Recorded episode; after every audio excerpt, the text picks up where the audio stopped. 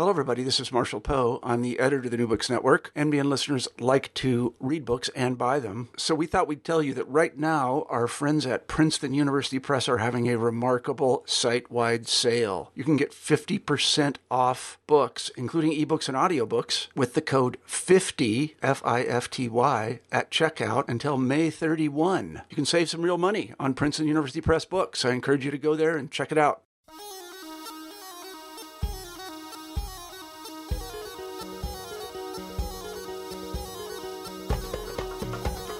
Hello, everybody, and welcome back to New Books in Middle East Studies. I'm James Dorsey, the host of this channel. Today we'll be talking to Jörg Matthias Determann on his new book, Space Science and the Arab World Astronauts, Observatories, and Nationalism in the Middle East. It's a fascinating history of science and space science in the Arab world, and also a prism to, through which to look at a whole range of issues that many people are looking at, including issues such as soft power, scientific development, uh, the relationship between the region and the various uh, external hegemons, as well as issues of autocracy, open society, and of course the impact of religion. Matthias, welcome to the show. Thank you so much, James. I would really like to thank you for all your time, for all your efforts and your services to Middle East studies. And I would also like to give a shout out to Marshall Poe and his team of the New Books Network. It's a fantastic initiative. It's a great honor, actually, for me to appear now for the third time on the New Books Network. My previous two books uh, have also appeared in podcast discussions on the network. And I've been assigning podcasts by other people about other books also in my classes. Uh, so I've been a big fan of the New Books Network, and it is a great pleasure and privilege to speak to you again. Well, it's a pleasure to have you back on the show, and thank you for your gracious words. Um, maybe we can start off with you giving us a little bit of a background on yourself, your educational development, and how you got to writing in general about history of science, but particularly about uh, the history of space science in the Arab world.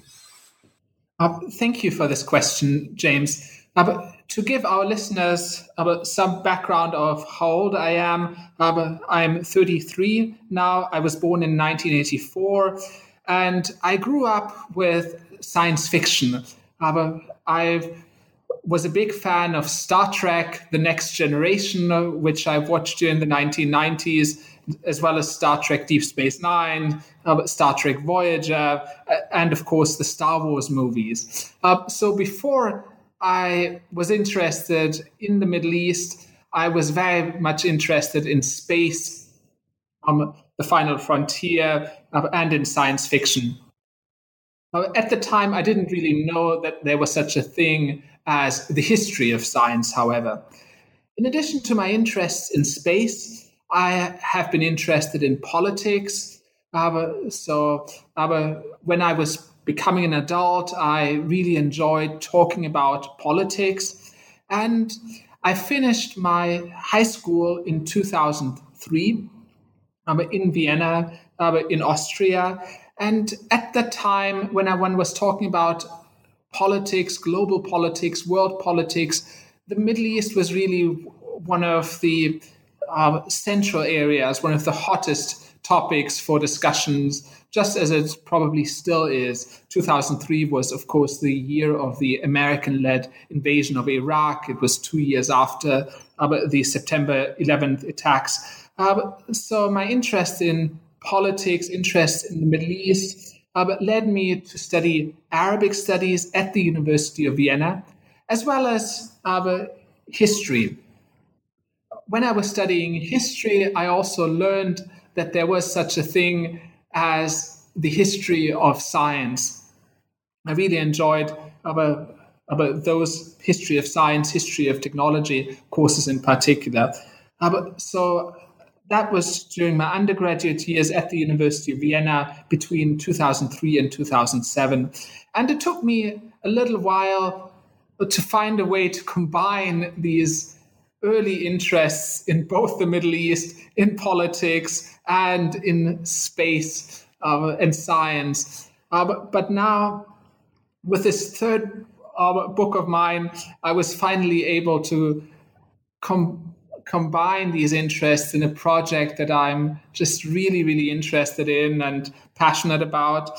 Uh, so I'm extremely grateful that I have a job as an academic, uh, as an assistant professor here at Virginia Commonwealth University in Qatar, uh, where I'm based, an opportunity to follow my interests and to write this book on space science and the Arab world.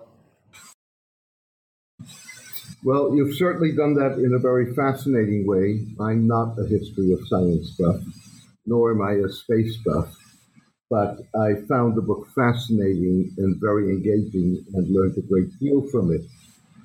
What it strikes me is that there are, and you go into that in great length, and perhaps you can describe that in greater in greater detail. What what it strikes me is that the book is on the one hand indeed astronomy coming home, if you wish, given the uh, the early contributions of the Muslim world to uh, astronomy and science in general. It's, but it's also very much a, a, prism, an unusual prism, at looking at the contemporary Middle East with all its convulsions, and touches on a multitude of issues, including the impact on religion, uh, the relationship between religion and politics, and how that is changing, uh, the way Middle Eastern states try to protect themselves uh, on the international stage, uh, soft power, um, the relationship and how that imp- impacts research of uh, in societies that are less democratic. And I could go on with all kinds of other uh, aspects of it. But I'd like you to sort of delve, delve into it. You also very much uh, focused on so the relationship with, on the one hand, the scientist as a national a citizen of a country, and on the other hand, as a cosmopolitan. Right. Um, thank you very much uh, for this great question, James. Um, yeah, space science is interested in the Middle East uh, because it is connected to a regional past as well as to a national and global future. Uh, space science and astronomy are connected to the regional past uh, through this huge heritage of Arabic and Islamic astronomy. The narrative of the golden age of Arabic and Islamic science uh, that is powerful still in people's heads, despite historians of science having criticized such generalizing narratives as golden age or the decline that was uh, followed. Uh, so, uh, but this heritage of Arabic and Islamic science is something that people in the region here in the Middle East value very much, uh, and an, a renaissance of science and a renaissance of Arab and Islamic space sciences in particular is something that people are looking to. Um, I also mentioned that space science in the region, uh, but not just in the region, is connected to the national future. Uh, space exploration in general and space science are perhaps a field of activity that are perhaps uniquely tied to the future. Uh, right? Uh, I mentioned earlier in our conversation science fiction. So much science fiction uh, is about space. So if you can appear as a nation as being a leader in space science, you can also appear as the nation of the future. Uh, and which ruler, uh, which politician does not want to be the leader of the country of the future? I've, towards the end of your question, James, you also mentioned cosmopolitanism. Uh, but that's another uh, concept uh, that I emphasize very much in the book. Uh, cosmopolitanism means uh, literally citizenship of the world. A cosmopolitan would be a citizen of the cosmos, a citizen of the world. And uh, space science is perhaps one of the most global sciences that we have. After all, space scientists and astronomers everywhere around the globe are looking at the same skies. They're uh, the same sky. They're looking at um, the same stars, uh, but roughly. Uh, of course, there's a northern hemisphere and a southern hemisphere with different stars, but, roughly there is just one universe that people are looking at. And of course, space science is big science. A lot of space science is very expensive science. So, very few uh, nation states have actually the resources to do this kind of science alone. So, in order to have an international space station, in order to have uh, a big space, satel- uh, space satellite, a lot of nations um, had to collaborate um, with people from other countries. Um, and that requires a certain commitment to internationalism and to cosmopolitanism. It, it, strikes me when I was reading the book that there's that it wasn't clear to me what the balance is. With on the one hand, the um, what you described as basically the cosmopolitanism of space and space research, and uh, the uh, the national aspect of it. In other words, uh, rulers who want want to be seen as being cutting edge and, and indeed leaders of the future, but also in terms of the uh, the military and other applications that space research has. And in that context, it also struck me that on the one hand, it's true cosmopolitanism, but on the other hand, given the religious resistance that has always existed, particularly to space sciences, that it was also often the only way that scientists, for whom it often was about the quest of knowledge more than anything else, it was the only way that Arab scientists could stay engaged. Very good. I have a question, a very complex question here that you're asking me.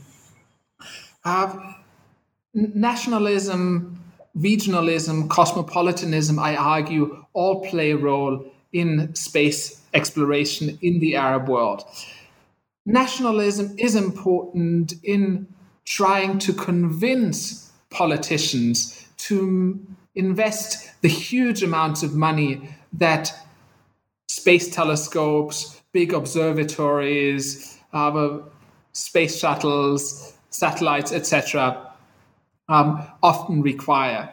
Um, so, why would a politician invest millions and billions of dollars uh, into uh, an activity like space science, especially uh, an activity that might not, um, like other science for sciences, for instance, promise a cure for cancer. Uh, let's say, uh, in order uh, for for politicians to make those kinds of investments, uh, they have to be convinced of the national importance of space science. So, of the importance of a given space project for national security for national growth, for the national economy.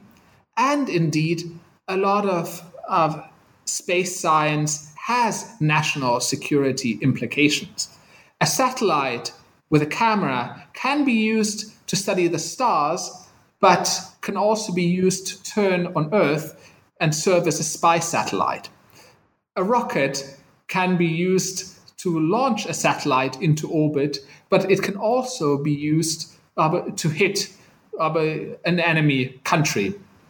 Uh, so a lot of space science has these dual uses of, of civilian and military uses. Uh, and that is why many space programs have been have been very appealing to politicians. And that's also why some rocket programs or missile programs, a, such as the Iraqi one during the 1980s and 1990s, or the Iranian one during the 2000s and 2010s, have been controversial.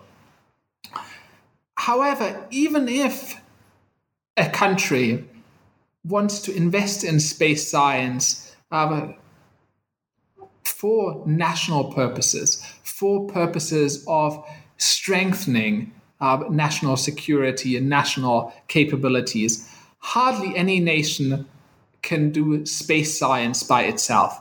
Uh, and historians of science have, for instance, shown how much the American space program and the Soviet space program in the 1940s, 1950s, 1960s uh, benefited for, from transnational expertise. For instance, from German scientists and engineers involved in the V 2 rocket program uh, during World War II. Famously, the, Wernher von Braun went from Nazi Germany uh, to help develop NASA rockets uh, in the 1950s and 1960s. So, if Cold War superpowers couldn't uh, develop space science just by themselves, developing countries uh, of the size of many Arab countries can't do it either.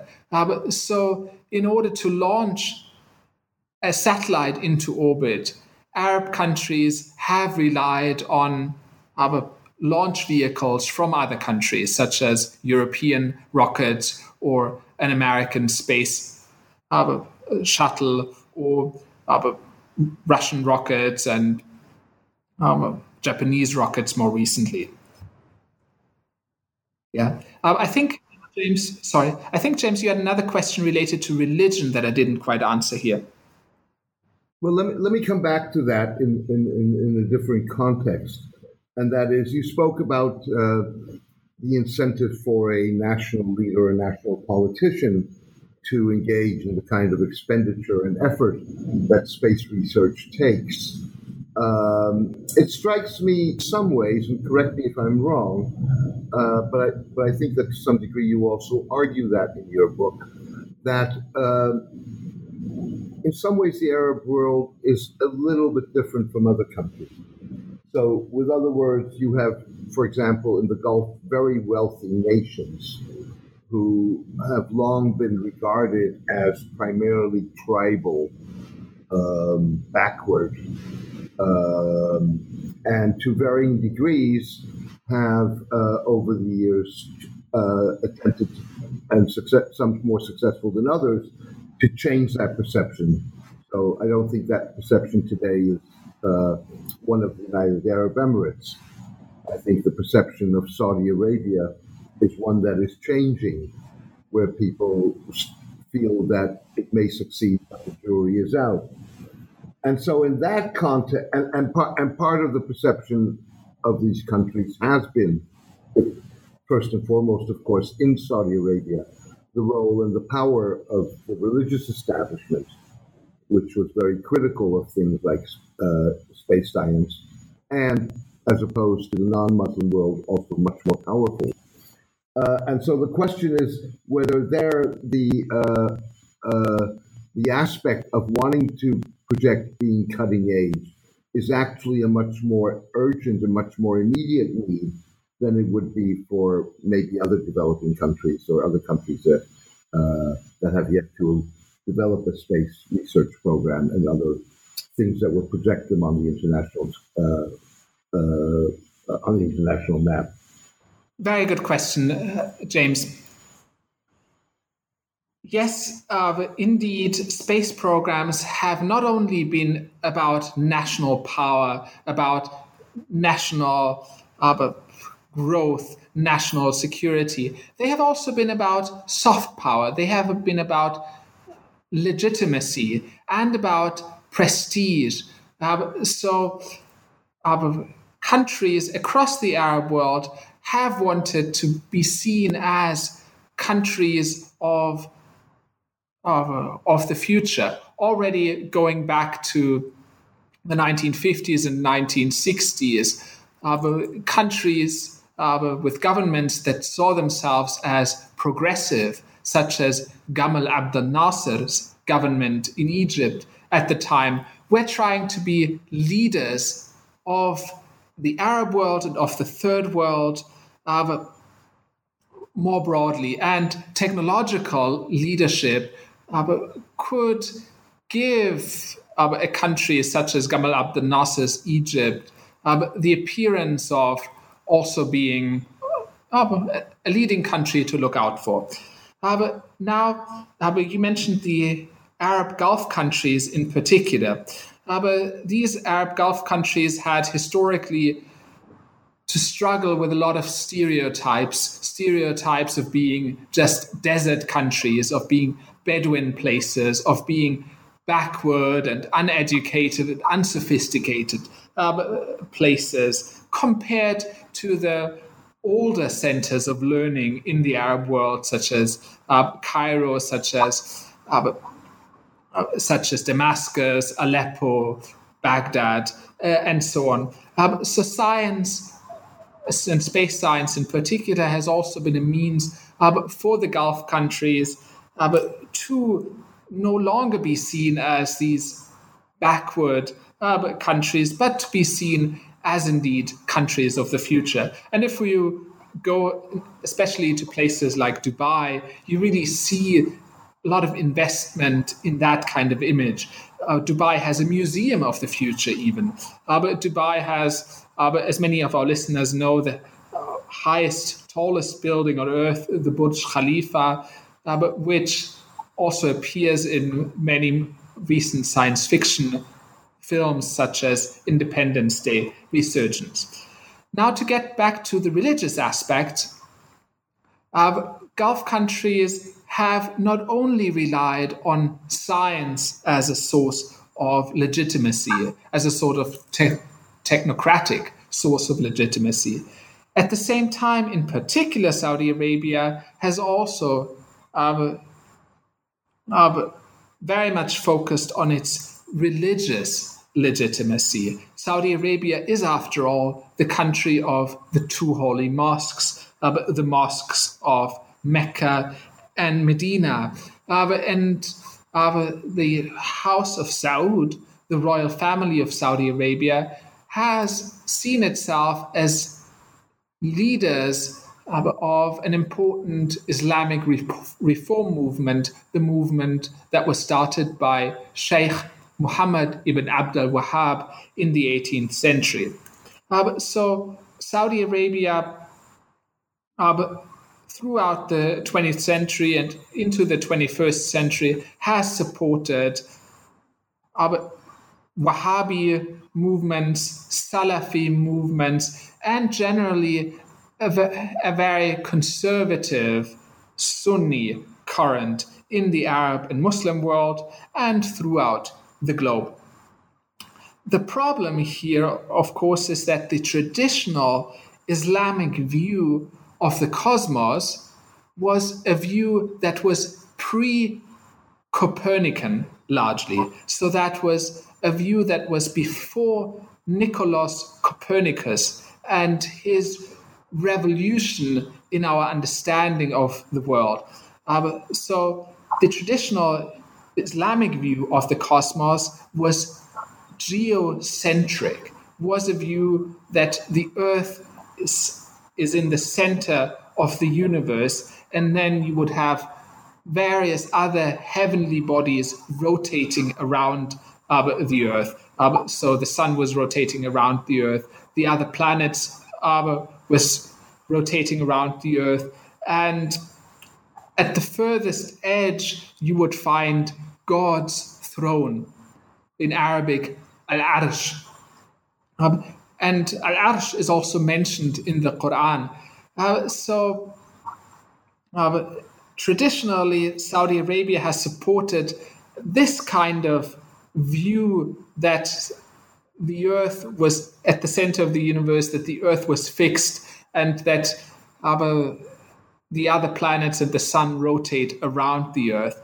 And that is, of course, very much at odds with the modern view of the universe, um, in which the sun is at the center of our solar system, and our solar system is just one of many, many solar systems in our galaxy and one of, uh, and our galaxy is only one galaxy out of many, many galaxies. Um, so here you can see a tension between, on the one hand, the traditional Islamic worldview that Saudi Arabia has been promoting and Saudi Arabia's desire to gain a technocratic, a scientific, a modern, a technological legitimacy in the world.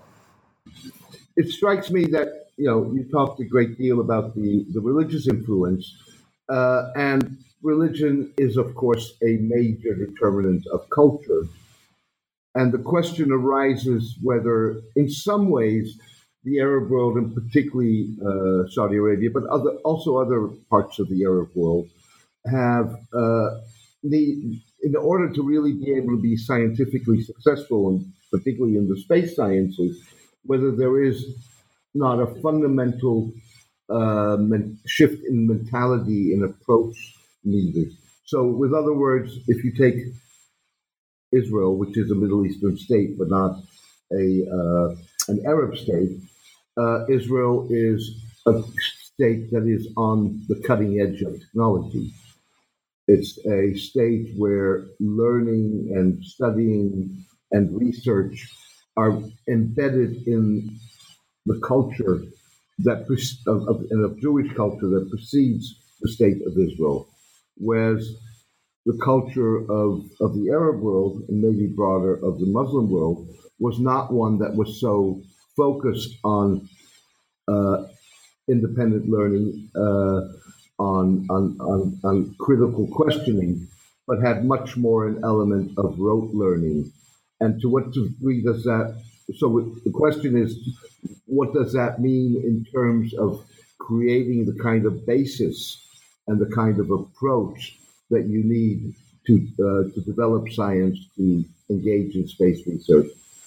Thank you for this question, James.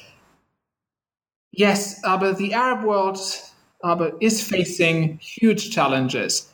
And here we're not just talking about the poorer Arab countries or the conflict Arab conflict ridden Arab countries. So I'm I'm not just talking about countries such as Libya, such as Yemen, such as uh, Syria, uh, such as Iraq that have huge problems at the moment, huge challenges relating to civil wars, uh, international wars, etc. Also, the richer Arab countries, the Gulf monarchies in particular, have big challenges and big ambitions. And one of the big challenges and ambitions of these Arab Gulf countries is to get away from an oil based or oil driven economy, getting closer towards a knowledge economy or a knowledge based economy.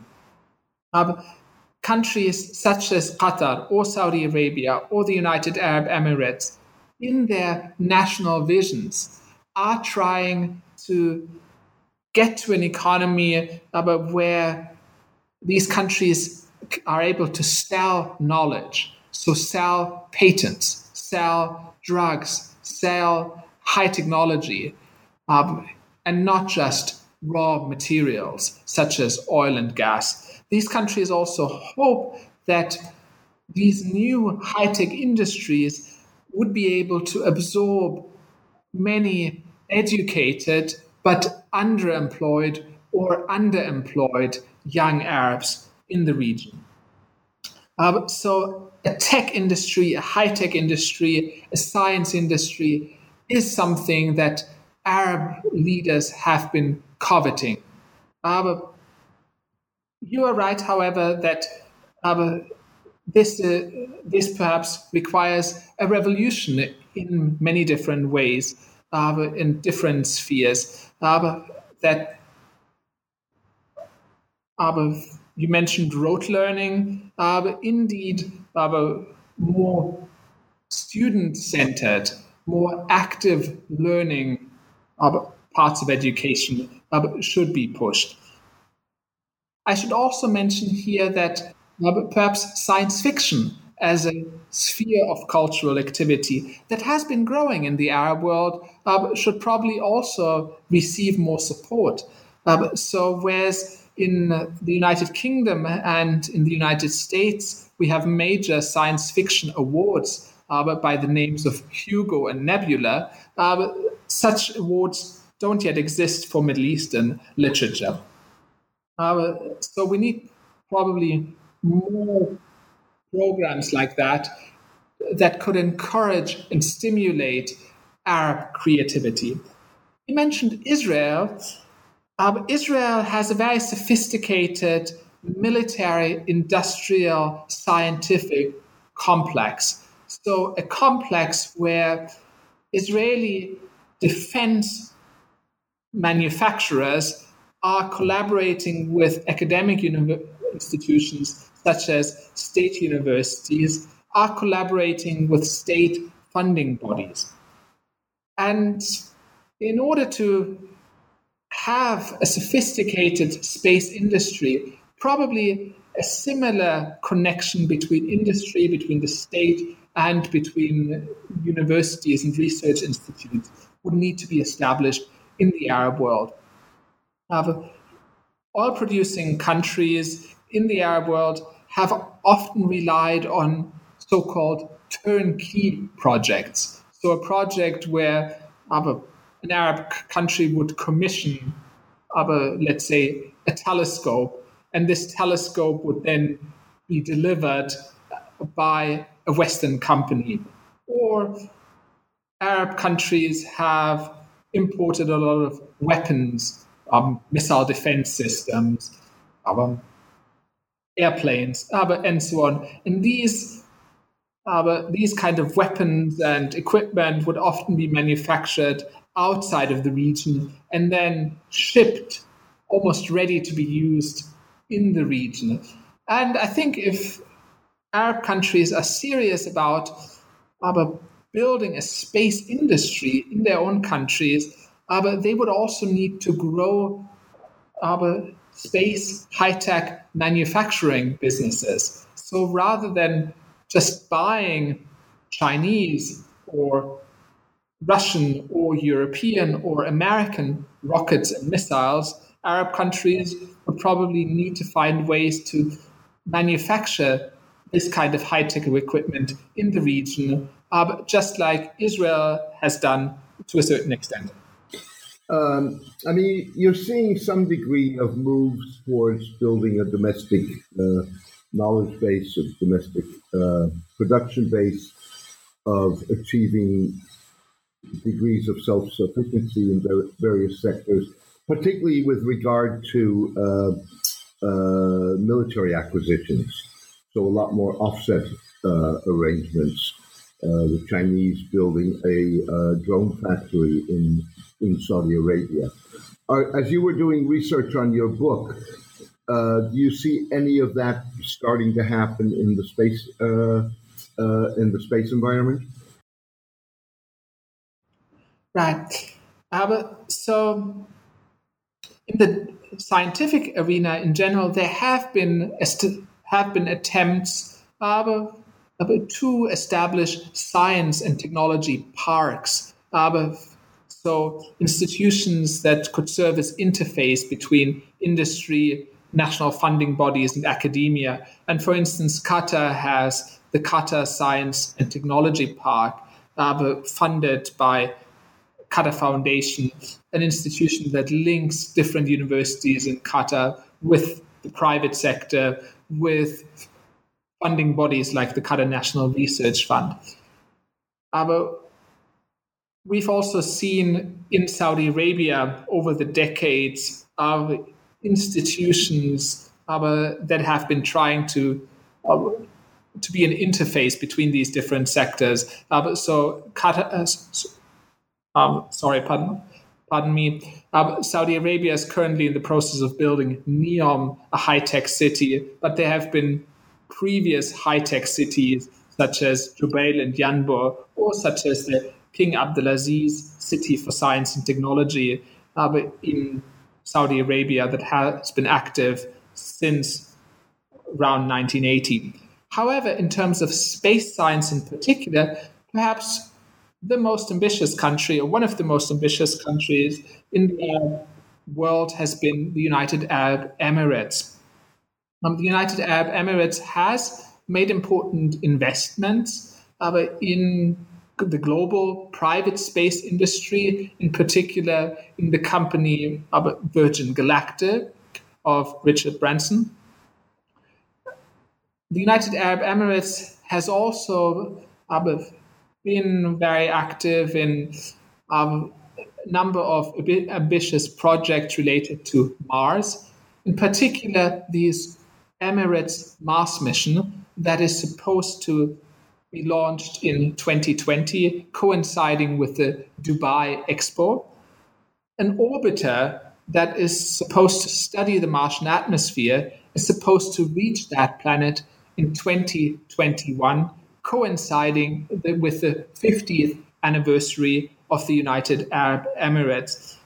Uh, and this project is not just a turnkey project. This is not just um, a project of buying a, a, foreign satellite and launching it from a foreign um, from a foreign rocket. Uh, this project seeks to include Arab and in particular Emirati scientists and engineers as much as possible. Obviously, the United Arab Emirates is not able to do that just by itself. So the UAE has relied extensively on collaborations with South Korea, with uh, Japan, and with the United States of America. However, capacity building in Dubai and in Abu Dhabi, in the UAE Space Agency, and in the Mohammed bin Rashid Space Center, um, an institution in Dubai, uh, has been central to the Emirati Mars exploration efforts. I mean, one, one of, I mean, you know this as an academic, as a scholar, as a researcher. Uh, a lot of research is very focused, but a lot of research is also very creative, and you don't know where it's going to take you ultimately. Um, you know, you're dealing, particularly again in the Gulf, with regimes whose raison d'etre is to ensure their survival. And part of their survival strategy is indeed uh, economic reform, social reform, and taking their countries into the 21st century, something that the UAE certainly has done on, on many levels.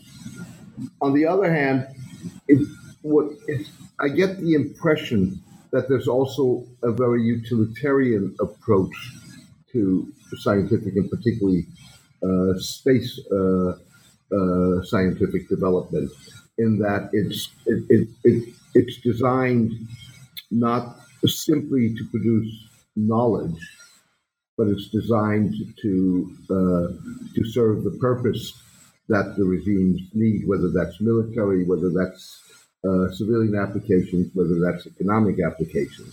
This would be true also for other Arab countries. Sorry, not just for other Arab countries, but for countries around the world. So the initial investments in space and rocket science, in particular during the early Cold War, by the United States, for instance, and by the Soviet Union were connected to our building intercontinental ballistic missiles, for instance. So utilitarian purposes have been part of space programs throughout the world. Um, this is nothing special. Um, so science has hardly been ever perhaps been produced just for pure knowledge's sake, right? Even when funding bodies in Europe or in North America decide to fund one particular project over another project, uh, they're not just looking at the pure knowledge outcomes in many cases, uh, but, but, also in, for instance, the economic pros, sorry, in the economic promises of a specific research effort. Or funding bodies would look at the benefits to national security of a specific funding application and so on. Aber you are right that perhaps Arab countries have not done enough to, to support creativity for its own sake and knowledge for its own sake. However, I'm actually more positive than that, and I can um, I can see many many uh, successful initiatives uh, to invest, for instance, in the arts and in the creative fields. Uh, in Qatar, where I live, uh, the government has made significant investments in art museums, for instance. I would also say that creativity does not always require a democracy. And you can have, within certain constraints, obviously, free thinking, even in authoritarian countries. And for instance, our, we've, we've seen a lot of art that has come out of the Syrian revolution uh, since 2011. Um, I should also say that uh, the Soviet Union was not a democracy. At the same time, uh, the Soviet Union did contribute hugely to space exploration, to our knowledge of the moon, to our knowledge of the universe. And there have been very, very important and influential Soviet science fiction authors. Um, so even if Arab countries have not perhaps not done enough to promote free thinking, to promote creativity uh, for its own sake, and promote knowledge production for its own sake. But these activities have still happened, even in countries like Syria that have been very repress- repressive. It's uh, one of the things that, that strikes me is that you've, you've seen over the last decade, perhaps most in uh, the UAE, and um, post 2011, the era of revolts, a huge spike, again, more in the Gulf than elsewhere, uh, of investment in space sciences. The recent uh, billion dollar investment that the Saudi Crown Prince Mohammed bin Salman made into Richard Branson's uh, various uh, uh, space enterprises with an option to invest another uh, 500, almost 500 million dollars, possibly. Uh, and the question there is whether or not this, that's also related to, and what your research showed on this, um, whether that's also not related to changing attitudes. So, with other words, uh, certainly up until the era of uh, Barack Obama in the United States, uh, the fundamental defense and security premise in, in, the Gulf was the protection by a hegemon, the hegemon being the United States. And with the rise of Obama, uh, his lack or less interest, being, or seeing less national interest, U.S. national interest in the Middle East, is um, focus or wanting to focus much more on Asia than on the Middle East, and therefore the, Gulf states becoming more assertive uh, in the, in their policies. Whether that is part of the explanation why now, in the last uh, years, space science has taken on such a greater importance. That's a very good interpretation. Um, space industry, the high tech sector more broadly, uh, promises to provide jobs for our young people in the Arab world, and of course, with rising population numbers, this has become a more urgent need. Uh, however, you're absolutely right that Gulf Arab countries can no longer rely on outsourcing their national security. Um, we certainly now live in a multipolar world uh, where the United States of America is still extremely powerful with military bases around the world, uh, but, but, uh, but where we've also seen the rise of China, certainly uh, over the last decades. In the Middle East, in particular, uh, we've also perhaps seen a comeback uh, of Russia. that Russia is still, or perhaps again, a very, very important actor, aber with big stakes in Syria, aber in particular. Um, and uh, in some ways, it has seemed that Russia has been actually a more skilled diplomatic actor uh, in the Middle East. So, whereas uh, the United States, for instance, uh, would not officially talk uh, with certain parties, uh, perhaps the Syrian regime, perhaps members of the Iranian government, and so on. Russia has been quite successful at talking with a variety of actors, with talking talking with the Assad government, with Erdogan's government in Turkey, uh, with Qatar, with Saudi Arabia, with Iran, and so on. So um, there is a multipolarity even in the Middle East. And other countries such as the United Arab Emirates can't just hope that by just relying solely on one superpower like the United States all of their uh, main problems would be solved. Uh, so I think um, developing uh, uh, a domestic military industrial complex, developing a domestic manufacturing uh, industry, including an arms manufacturing industry, but developing local satellites, satellites that could be used for space exploration, uh, but satellites that can also be used for remote sensing or looking at Earth from space, monitoring things and activities on the ground from above. All of these projects to develop um, a high tech field, a space industries field, um, I think has been in part connected to the feeling that uh, the United Arab Emirates or Saudi Arabia has to do more uh, to guarantee its survival uh, than just to cultivate a good relationship with the White House. I want to touch on an aspect that we've implicitly touched on a little bit, but not really explicitly, and that is, in a sense, the relationship of science, including space science, and identity. So, for the longest period of time in the Arab world, um, nationalism, uh, regional identities, but also religious identity were the main pillars of identity. And the question is as you go towards a knowledge based society, a cutting edge 21st century society as your goal, to what degree science is becoming or should become part of that national identity or national ethos, if you wish? I think um, so the question, uh, James, was about to what extent national identity should become part of a national ethos.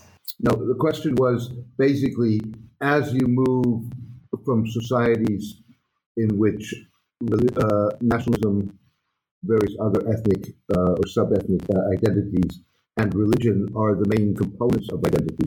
That as you move towards societies that are much more geared towards knowledge, much more geared towards the cutting edge in a fast changing world, where the notion of science, uh, of space research, of all of the, those things that go with it needs to become part of that national identity. Oh, absolutely. And I think it is actually inevitable.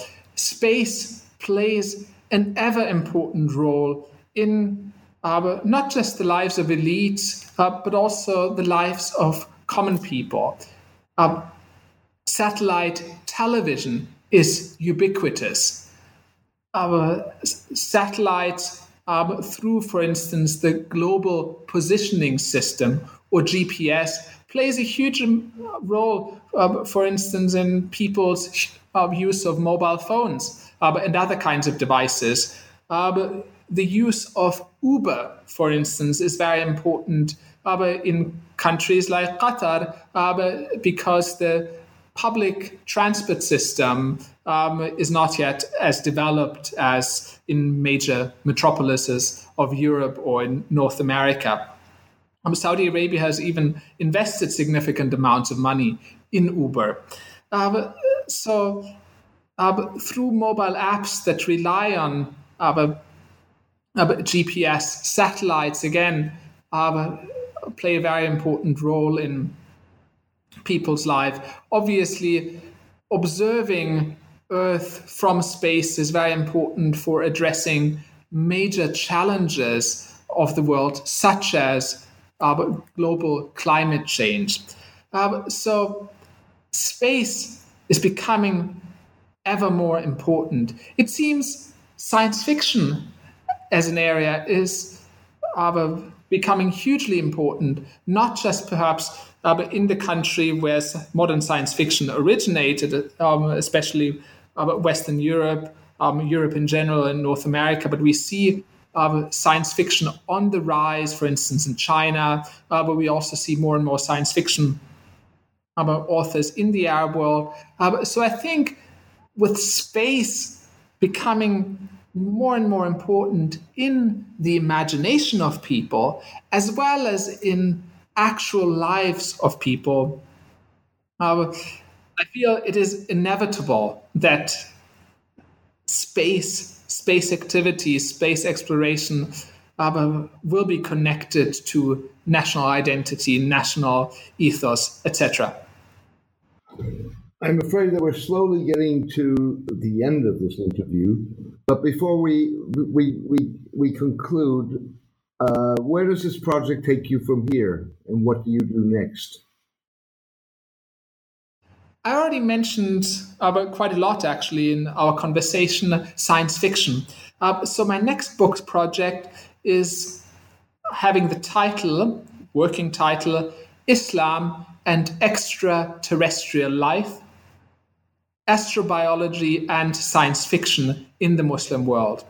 Uh, so I'm interested in how Muslims have imagined life elsewhere in the universe, uh, the ultimate other, if you will.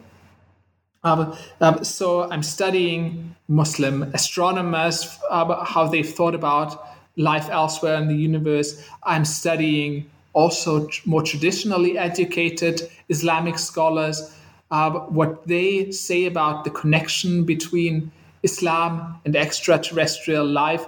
Uh, there are various um, questions that are actually quite interesting to look at. For instance, what would Islam on another planet look like? How do you fast on another planet? Do you fast according to sunrise and sunset on that planet or to our planet? Uh, if you have a human colony on Mars, uh, or in another sol- solar system or um, in another galaxy, would they still have to do the pilgrimage to Mecca, for instance, uh, as part of their duties?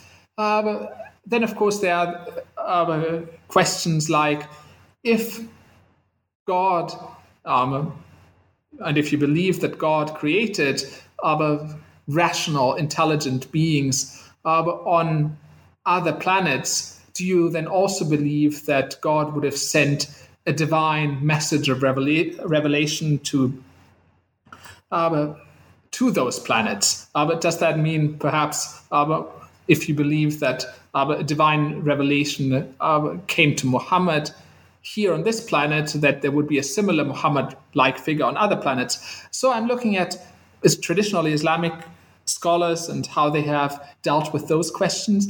And I'm also interested in um, science fiction authors, in, in science fiction filmmakers across the Muslim world.